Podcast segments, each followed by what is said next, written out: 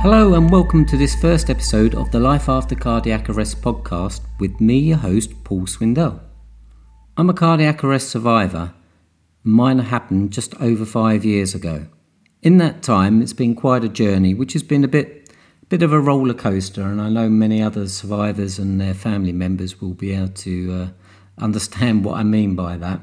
A year after my cardiac arrest, I set up the Sudden Cardiac Arrest UK Facebook group. And in that four years or so, I've learned quite a lot about what it is um, to be a survivor and survivorship. And I hope through this podcast to be able to expand on the information that's in the group, uh, which is a closed group, so people who aren't members of Facebook or aren't members of that group can't see, but also the information that we have on the public site, which is the um, suddencardiacarrestuk.org website. As I say, my cardiac arrest was just over five years ago. Prior to that, I'd led a pretty healthy and fit lifestyle. I'd always participated in sport, never smoked, never drunk that much, and I like to be active and do stuff. I played a lot of football when I was younger, and unfortunately, due to a football injury, I had to stop playing in the early 90s. I'm now 53, I think. Memory's a bit dodgy these days. But uh, my cardiac arrest was the day after my 48th birthday. I was previously a software developer, freelance one, and I'd been working in London. Few days before my cardiac arrest, I came out of the office one day to an extremely strange sight, which, if you've seen my talk before or seen the slides of my talk, you'll be able to see it. It's this uh, man wearing a suit and a blue cape, upside down in a bucket with just a small hole to see out of. And I, at the time, I thought this is a bizarre sight, and I took a photo of it, not realizing that in probably a matter of days, that's what my life was uh, to become feeling like. It was uh, incredibly symbolic, if you like, of my world being turned upside down. As I said, my cardiac arrest was the day after my 48th birthday. It was the 4th of April 2014. That week had been, I suppose, slightly different to normal in that it was the uh, week before the Easter break. And I just finished working with a client. I'd been with them for two years, and it had been an extremely uh, fruitful experience, both work wise and socially. Been uh, one of my best contracts of my career, really and I was a little bit sad to leave, to tell the truth. But I was looking forward and I was uh, organising interviews for the next coming weeks and also enjoying some relaxing time to be able to go to the gym and do some activities and go and see my kids do things at school because they were they had plays and shows and uh, quiz nights and things like that at their schools. So it was quite fun. On the day before my birthday, I went out for a meal with my parents for lunch, and then in the evening I went out to see Frank Skinner at a local theatre. Apparently, had a great time, and uh, I laughed so much that my jaw was aching. But unfortunately, I don't remember any of that. In fact, the two or three weeks around my cardiac arrest are all very much uh, a bit of a blur or non existent. And everything I'm going to tell you about that event is mostly um, secondhand or from third parties. I've seen pictures of myself around that time, and I don't understand now whether they're they're muddled memories, false memories, false memories from those pictures, or whether I really do remember bits and pieces.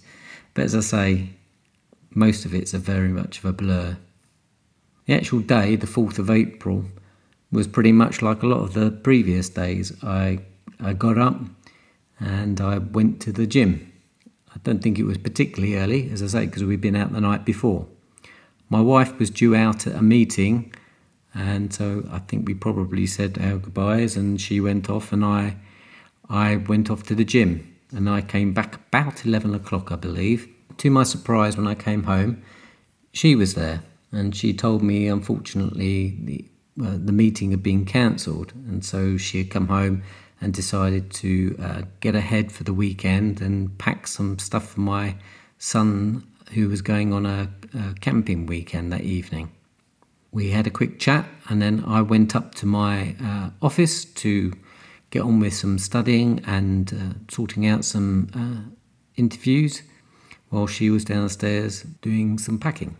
At 12:04, I sent off an email to confirm a, an interview for the following week, and that's the last thing that I know I did before my cardiac arrest.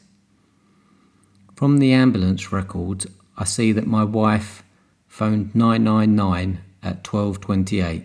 This is because she came up to speak to me when she was packing and found me prostrate on the floor, basically doing a very good impression of a doorstop.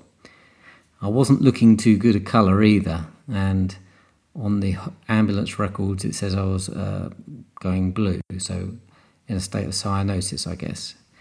Fortunately for me, my wife knows um, or has done first aid training and knows CPR. So she started CPR, and luckily for me as well, the house phone was sitting on the desk right nearby when normally it would be down the back of a sofa or under the settee or something. So she called 999 uh, and started the chain of survival. Luckily for me, an ambulance was not that far away. They were on the way to another call, but because um, I was a cardiac arrest, um, they diverted it and they were with me within four or five minutes, I believe. In the next 20 minutes or so, I believe I had uh, a number of uh, shocks from the defib, but they managed to get me back. A short while later, the uh, Essex and Herts Air Ambulance guys turned up and upset my local golf club by landing on their one of their greens or fairways and then had to scramble through the woods and over some fences with their big bags that I know they carry. And they um, got me out of the house and into mm, the front garden where apparently I was uh, quite agitated and thrashing around and not being too uh, too good a patient basically, which I believe a lot of uh, patients are like that once they've been uh, initially resuscitated. And so they put me into, once I'd got the uh, rest of the neighbours to quieten down because there was lots of building work and activity going on roundabout. And I guess the, uh, critical care doctor, Dr. Will uh, McGuinness, needed some uh, quiet, but they put me into a um, an induced coma in my garden, and then I was taken off to the uh, Essex Cardiothoracic Centre, which is part of the Basildon Hospital complex in south of Essex. I was in that coma for almost two days, I believe. My event was roughly around uh, midday on the Friday, and I believe I came out of the coma on uh, Sunday morning. Like many other survivors, I had a terrible memory problem where I kept um, repeating the same questions over and over again, what, asking what had happened, why I was there, all of those sort of things. But I don't think my wife or my family minded the issue because basically I was coherent and able to talk, and obviously that was a, a relatively good outcome from the fact that I had had an unwitnessed cardiac arrest where I believe the survival rate's about 3%. So to actually survive and be able to talk after that was uh, uh, pretty much miraculous. I was in the hospital for another 12 or so, so days, um, and I had numerous tests trying to work out why my heart had gone into what's called ventricular fibrillation, which is where the heart wobbles like a jelly and doesn't really pump. It's different to what you see in the films where that they quite often say people flat line and there's a, a basically a flat line on the monitor, that is where the heart has stopped output altogether. Whereas my one and many others who have a cardiac arrest are just having a, a useless wobble, really. Fortunately for me, the, the useless wobble is what they call a shockable rhythm, and so that can you can get back out of that again. Whereas some of these other ones, like the flat line, are not really shockable, and so the actual movie stuff is complete baloney, as the Americans would say. But anyway, I was in the hospital for two weeks, couldn't find any problems with uh, my heart. In fact, they said it was very good condition. And so, as protection, they gave me an ICD, which is an implantable cardioverter defibrillator. And this is a, a lead that goes into your heart and has a little box of, with a uh, battery and a capacitor and some a little circuitry computer basically, which when it detects an errant heart rhythm, it will try and pace the heart to get back to a normal rhythm. Or if it can't do that, it will then shock me to restore the correct rhythm. Touch wood, uh, it's not done anything, and touch wood, it's not going to do anything for me, but I know for many other patients that it can save their lives. I was discharged the following day, which was uh, Good Friday, uh, the 18th of April. So I was in hospital exactly two weeks. Uh, as I say, it was Good Friday, but I felt anything but good. I felt really quite uh, drained, uh, dazed, confused about all what had happened. Uh, I didn't really understand what I was going through at that time, but I knew the short walk to the car park really took it out of me, and uh, it was a, pretty scary time, I think, for for both myself and my wife. Probably more so my wife because she had gone through the trauma of seeing her uh, husband being uh, essentially dead. Um, when you're when you go into cardiac arrest, and you stop breathing, um, you're essentially clinically dead. And if you don't have some intervention, uh, i.e., CPR or defibrillation, you're going to stay that way pretty much. And fortunately for me, she intervened and I'm still here. So um, she'd gone through all of that trauma of seeing me be resuscitated and what and then resedated and then in the coma, and then whether there was any going to be a, a, good outcome of me coming out of the coma. Um, and then having to go through all the uh, tests as well with me to understand what's going on. So well, I was in the hospital, as I say, for two weeks with lots of monitors and nurses and doctors looking after me, and I couldn't fault that care. But when I was discharged, it was a case of pretty much, uh, sorry, we couldn't find anything wrong with you, but we got you back alive. Um, try and live your life as best you can.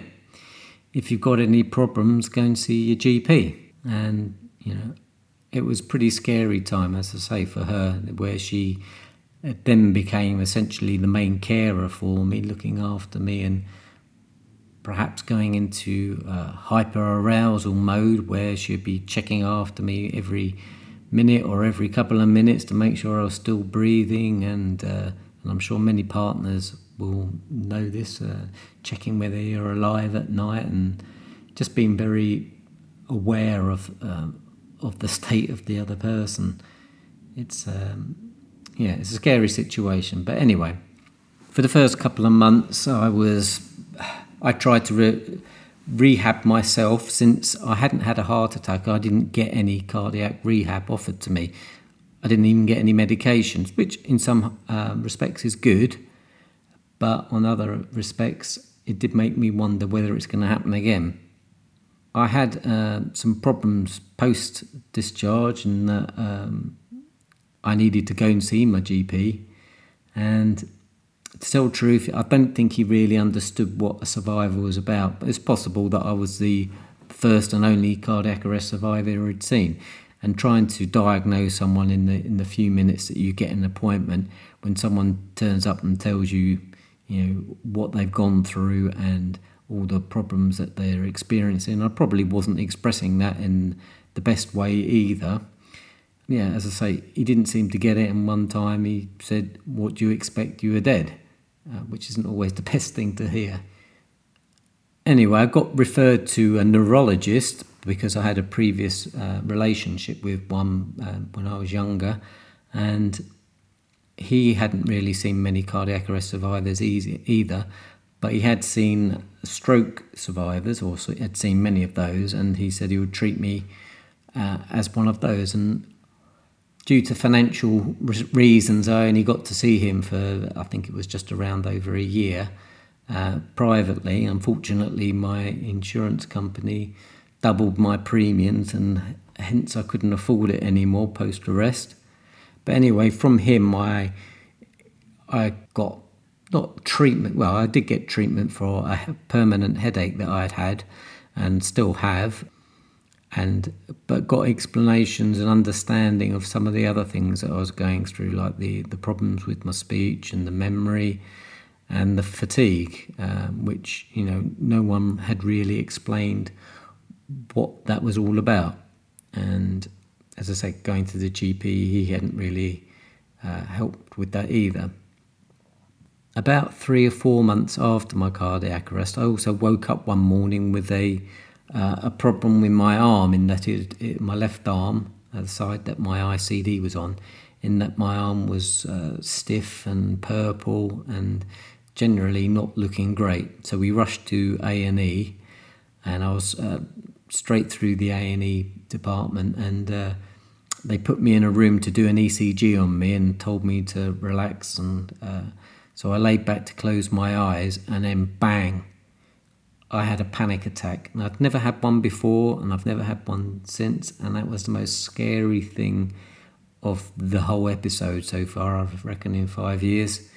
If you've, I've never had a panic attack before, and I didn't know what was going on with me. I don't know what they thought was going on with me. Maybe they thought I was having some sort of cardiac problem or, or what. But when I sort of regained awareness, um, the room was full of doctors and nurses all around me, probably uh, extremely worried about me. But I think I, I calmed down and we carried on. Uh, eventually, I was in the hospital for another three or four days where they did a load more tests on me to try and work out why my arm was swollen.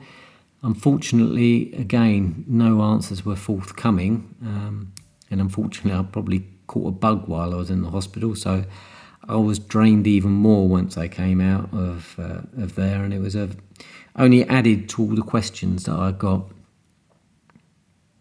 It was only about six months later where I had another similar episode while I was in the uh, trying to do a little bit of rehab in the gym with my wife. I, I, don't know if I mentioned earlier, but I didn't actually get any rehab. So we were. My wife's a fitness professional, so she was helping me um, do these sort of things. Because one of the things I found was that if you're not guided, you don't have any rehab plan to follow. It's very hard to know what is right to do as I said, I was probably fit and healthy beforehand, and I had been helping a, a friend recover from a, a serious back operation, and so I was probably actually the fittest I'd been for quite a while.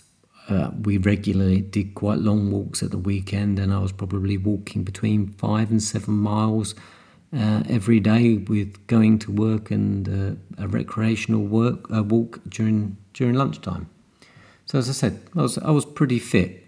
And I thought afterwards that I could be, I should try and get back to doing that sort of thing. But I was finding even just walking to the end of the road, which was just, I don't know, three or four minutes walk, extremely exhausting. And whether I don't know whether I was doing the right thing or not at that time, going out, spending, I would go for a walk for 15, 20 minutes and then have to spend the next couple of hours asleep on the sofa. In fact, for the first three, six months, I spent a lot of time sleeping.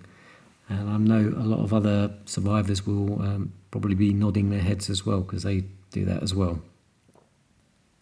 So during that first year, as I say, it was a, a lot of stress for myself and my wife.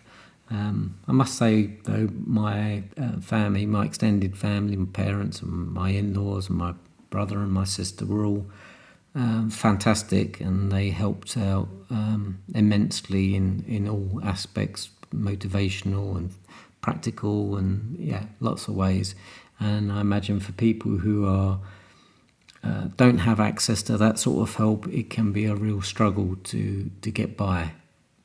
Because I had so many questions, I went looking for answers, and as I hadn't got any help from the people that I could immediately get a medical attention from, I went looking on uh, the internet and I came across a uh, a medical forum that was uh, the name escapes me now, but part of that was a a group for cardiac arrest survivors, or as they knew it in America, a sudden cardiac arrest. And I think the difference is from a cardiac arrest and a sudden cardiac arrest is that a sudden cardiac arrest happens within a very short time frame and is unexpected. So most people in their life will, will, at the end of their life will have a cardiac arrest because it is the end of life basically and that can be caused by many other diseases or just old age um, whereas a sudden cardiac arrest happens as i say in a short space maybe within an hour i think it is and it's unexpected.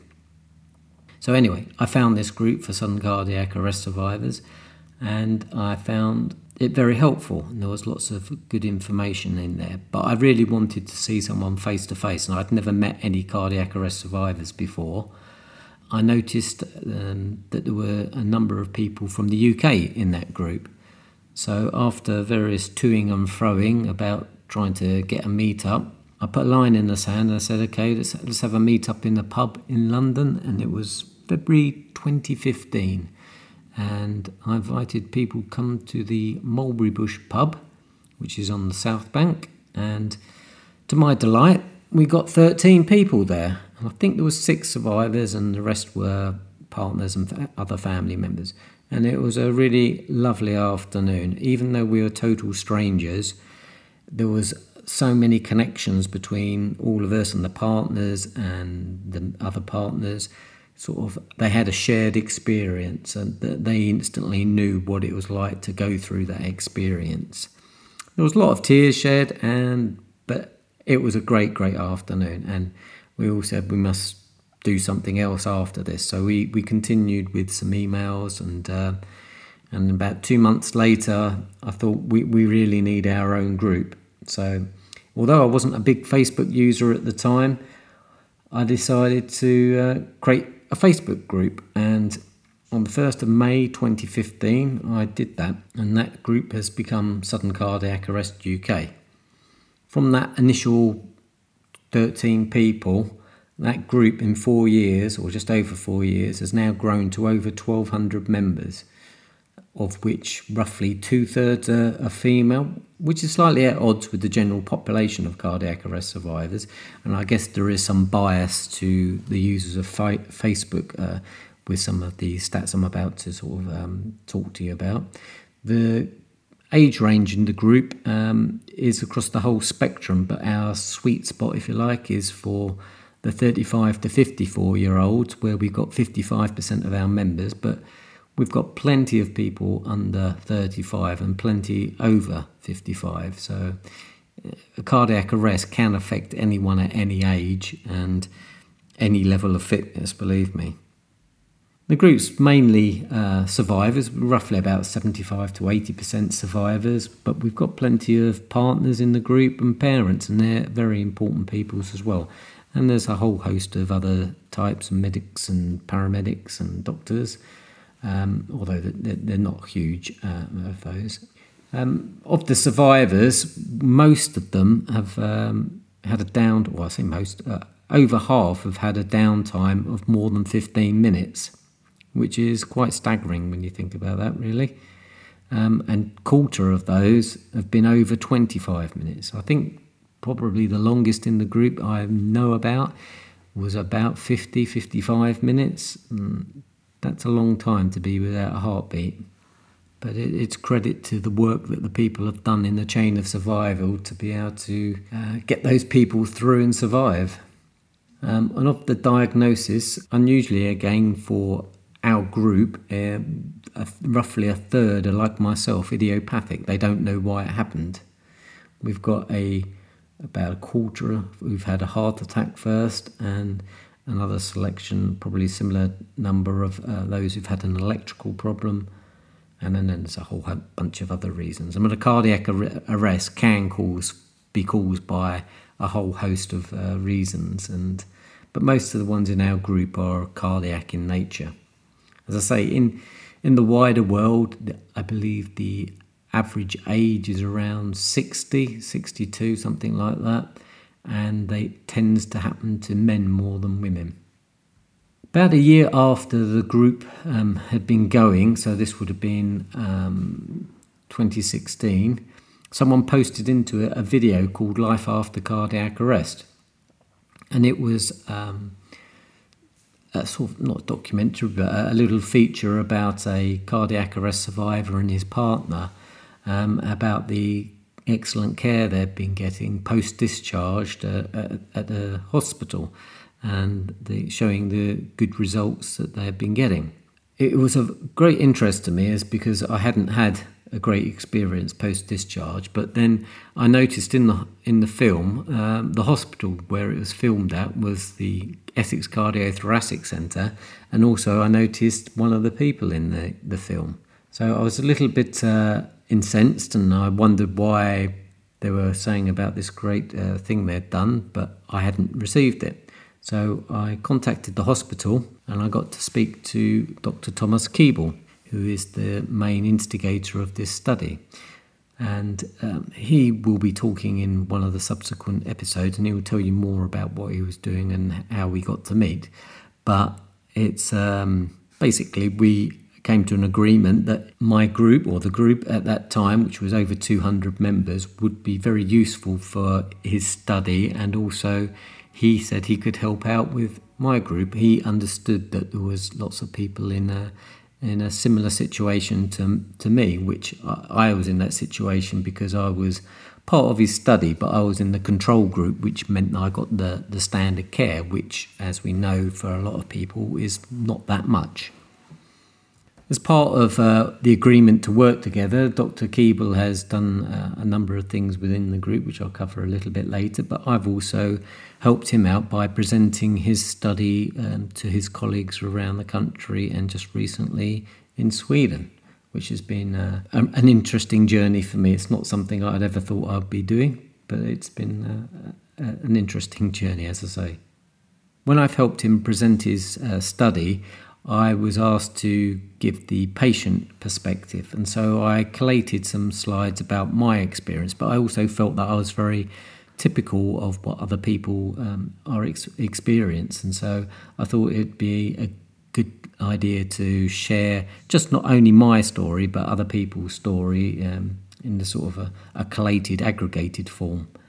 So what I talked about was the experience of what physical issues people were going through, and that they were more than just a cardiac um, issue patient.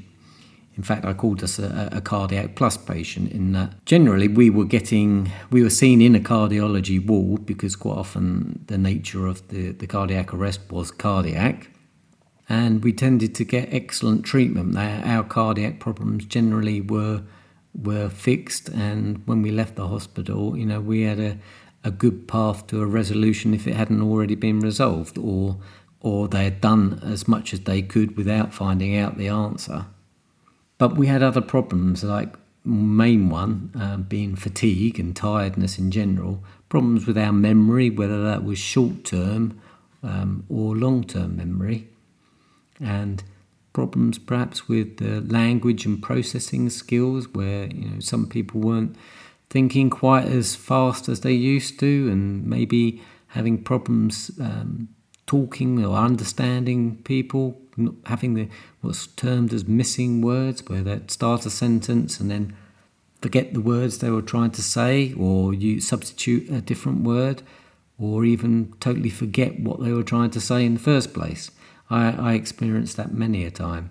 And also things like a headache. I'm not sure if I mentioned, but I've had a headache for uh, over five years now, and that's that's still not gone away. And I know of others similar sort of situation, and things like um, light and sound sensitivity and concentration and focus issues. You know, there's a whole host of uh, other impairments that people have mentioned, and if you're in the group, you'll see that there is a poll about um, sequelae, which is the posh word for ailments or symptoms that you have post an event or other illness. One of the other big things that I've noticed in the group was the psychological issues that people were going through. I mentioned that we felt very alone and abandoned when we first came out of hospital, but there was huge amounts of um, emotional change and, and swings. You could be very happy one day and very sad the next day. Uh, you know, and this this could be aligned with personality changes, and some people say they don't have a filter anymore. There are all sorts of strange things happen to them, and there's one I call the serendipity paradox, which is where there is an incredible euphoria over surviving, um, but then you actually realize that your life is quite different to how you were before. And it's uh, rationalizing both of those feelings is quite difficult. And, you know, if some people are unlucky enough to have memories of their actual event, and this can lead to PTSD and panic attacks and depression, anxiety, lots of strange psychological things that people don't always realize at first hand because quite often there is that um, feeling of I survived, and maybe some of these things are a little bit masked initially. The other thing I was say about cardiac arrest is that it is life changing, not only for the survivor but also for family members and the partners. And with 80% of these events uh, occurring at home, it's quite often the partner or a family member that is the lifesaver. And this is an incredibly traumatic event for them to go through. Doing CPR on a resus is one thing, doing it on your partner is, or your child or your parent is totally different. And I find that lots of people are going through this traumatic event. The focus is on the patient and they're not getting the treatment that they need. And it's quite often just someone to talk to to explain their feelings and you know counselling essentially, but it, they become the, the forgotten patient as it were. The the cardiac arrest can have an impact on the on the well it does have a massive impact on the survivor, but also for like for me where I've had an ICD implanted, that has a an independence type impact in that you can no longer drive for six months, and if you have a shock within those six months or a future six months, if you're you're um, suspended at all, you you can't drive for two years. So that has an impact on working and and generally getting around, especially if you're on your own or you live out in the country. Of course, it's better than being the alternative, but these are things that are often not thought about or currently aren't thought about. And for lots of uh, institutional systems and financial type things, there tends not to be a box for cardiac arrest because people, up until recently, weren't surviving in any numbers. There's a heart attack box, yes, but there's not a cardiac arrest. And there's a group of um, people in the group who have got um, critical illness insurance and they're um, policies haven't paid out because they haven't got cardiac arrest on them. Heart attack is on there, but apparently cardiac arrest and being dead is not critical. This obviously can upset the family relationships and dynamics, and you know I've seen a number of patients and uh, their partners have uh, a falling out, as it were, um, and it's and it causes incredible tension across the the whole dynamic. So it's it's it's a big big event, and not just for the patient. And many people will say that it is a real roller coaster, the, the journey of recovery. And I came across this study by Elisabeth Kubler Ross, who maybe you will know because it's been adapted to all sorts of um, large changes in people's life and even business. And it's this curve, and it's got various stages where people sort of go through. People don't always go through all of the stages and all of the order that they they uh, they are in in the diagram, but um, I think it's uh, it's it's worth knowing and checking out because it's something that's um, I think is relevant to us. And sort of the stages that people talk about are shock and denial, anger, depression, adjustment, and acceptance.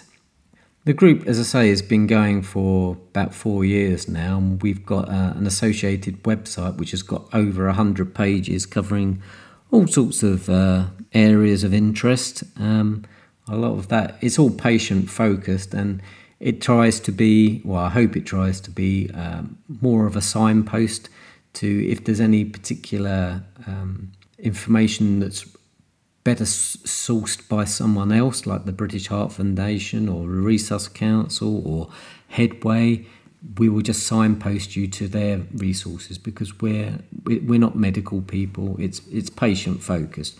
What we do have a lot of is blog posts, and this is stuff written by patients, and so we are the expert on us and our stories, and it's a great way of um, sharing information.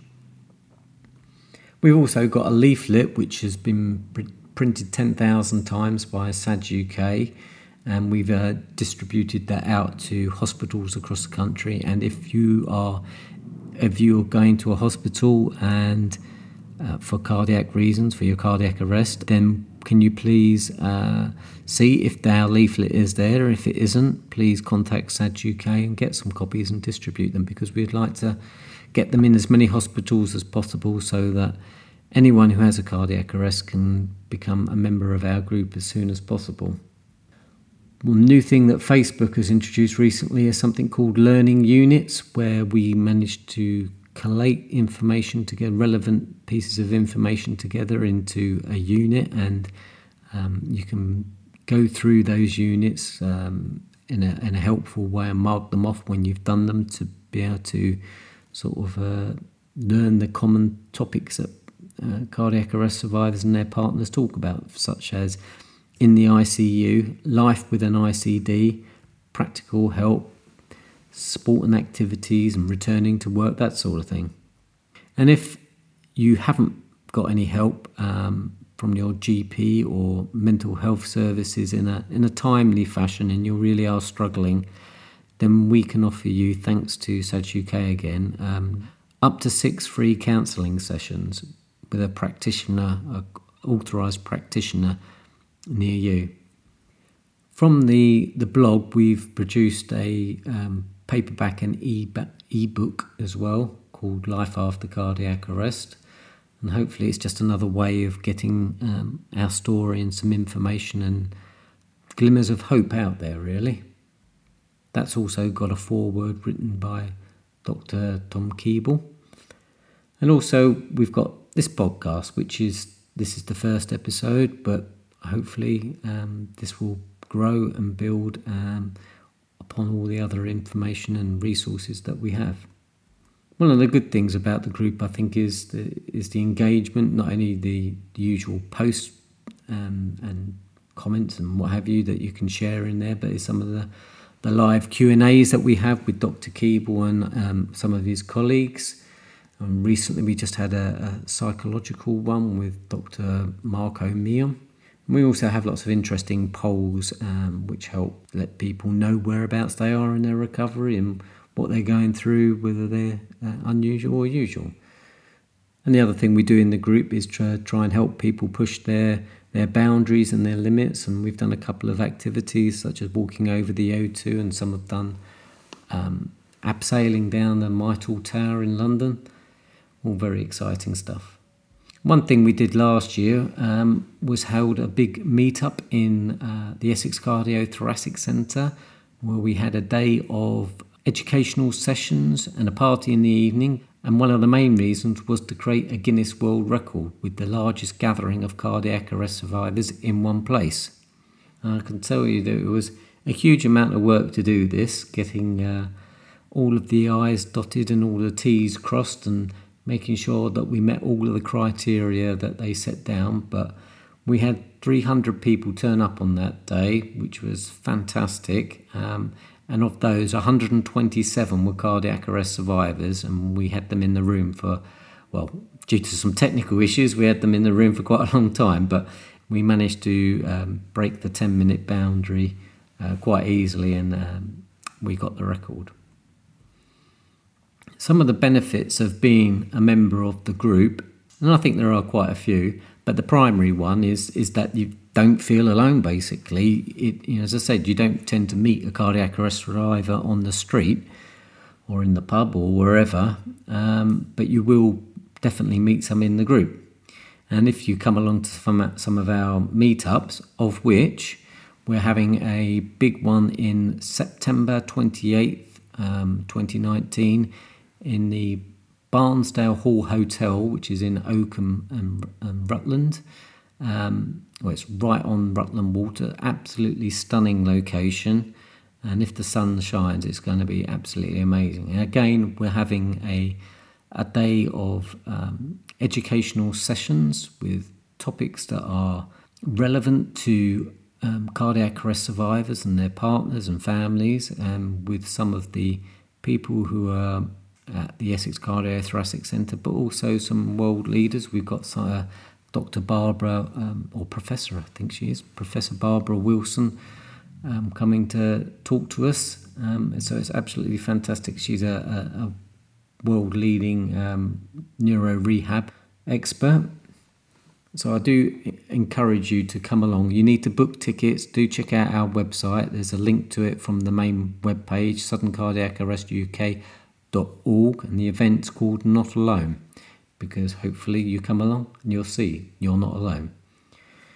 One of the things about the group is also sharing experience. You can just put a post in, and I'm sure you're going to get some replies and understanding from other people who have been through a similar thing. You think maybe that your story is totally unique, and it, it is, but there will be lots of other bits that are familiar, and you'll get some sympathy and empathy for other people. And sharing your experience can really help in uh, processing it for yourself and also for other people to read. And as I mentioned before, we got lots of educational resources within the group and on the website. And one of the good things about the group, I think, is learning all this information and sharing and talking stories and talking problems through, is it really helps you to normalize what you're going through and that there is life after cardiac arrest. And it's a real empowering feeling. And also within the group, there are many inspiring people who have gone on to do amazing things post arrest, whether that's um, physical things like cycling or running or whatever.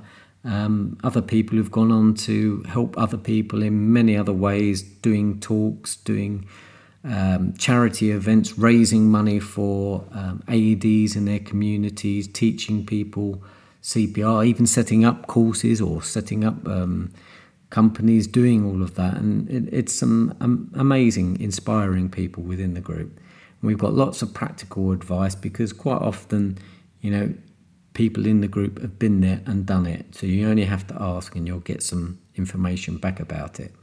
And one of the things that's really great about the group is that, you know, pretty much any time of the day, any day of the week, there will be someone listening and who will give you an ear to listen to, basically. And possibly the biggest benefit of the group is that it helps people to adjust to the change that's that's been thrust upon them. We will have been discharged, or most of us from the from the group will have been discharged as being classed as having a good outcome, but there are lots of hidden issues. Lots of you only need to be down for a couple of minutes to sustain some sort of brain injury and quite often people leave hospital totally unaware that they have that, and any issues that they subsequently have are sometimes attributed to the medication. Sometimes that is true; they are the medication, but other times it is. Uh, it can be that the after effects of, of being without oxygen for a long time. And one of the things that people struggle with is finding normal in air quotes, as it were. And you know, what is normal anymore? You know, for many people, life will be different. Sometimes it might be better. Strangely, strange thing to say, but there are. I've heard of people who's it has been the, the kick up the backside that they needed to make changes to their life, to live life to um, in a fuller way, maybe. Um, so they've gone on and they're lucky that they haven't got any um, major deficits. But others people who suffer in a, in a larger way, it can be uh, extremely difficult to find what is normal after that. Yeah, because there's all sorts of neurological, physical, psychological, and psychosocial issues that go with having a cardiac arrest, I'm afraid. To sort of uh, clarify with some of what I was speaking about when I was talking at um, some of these uh, conferences to give the patient's perspective, I, have done previous um, polls in the group, and this is one that's back into 2016. which was about whether people felt that their needs had been met in hospital. And unsurprisingly, um, nearly everyone said yes, which was in stark contrast to those who had said um, whether their needs had been, been met post discharge, where only roughly a third had said yes. And a recent poll um, asking whether people felt that they had needed more help post discharge, ne- again, nearly everyone said yes. So it kind of shows something, there's a little bit amiss there. And as I said earlier, I didn't get any rehab, and I've heard lots of good stories about rehab that people, when they do get it, they find it incredibly useful, not just in a physical way, but in a psychological way. And so I did a, a poll to see whether people had had rehab or who got rehab, and I noticed a trend that those who had had a heart attack um, tended to get offered rehab, whether they took it or not.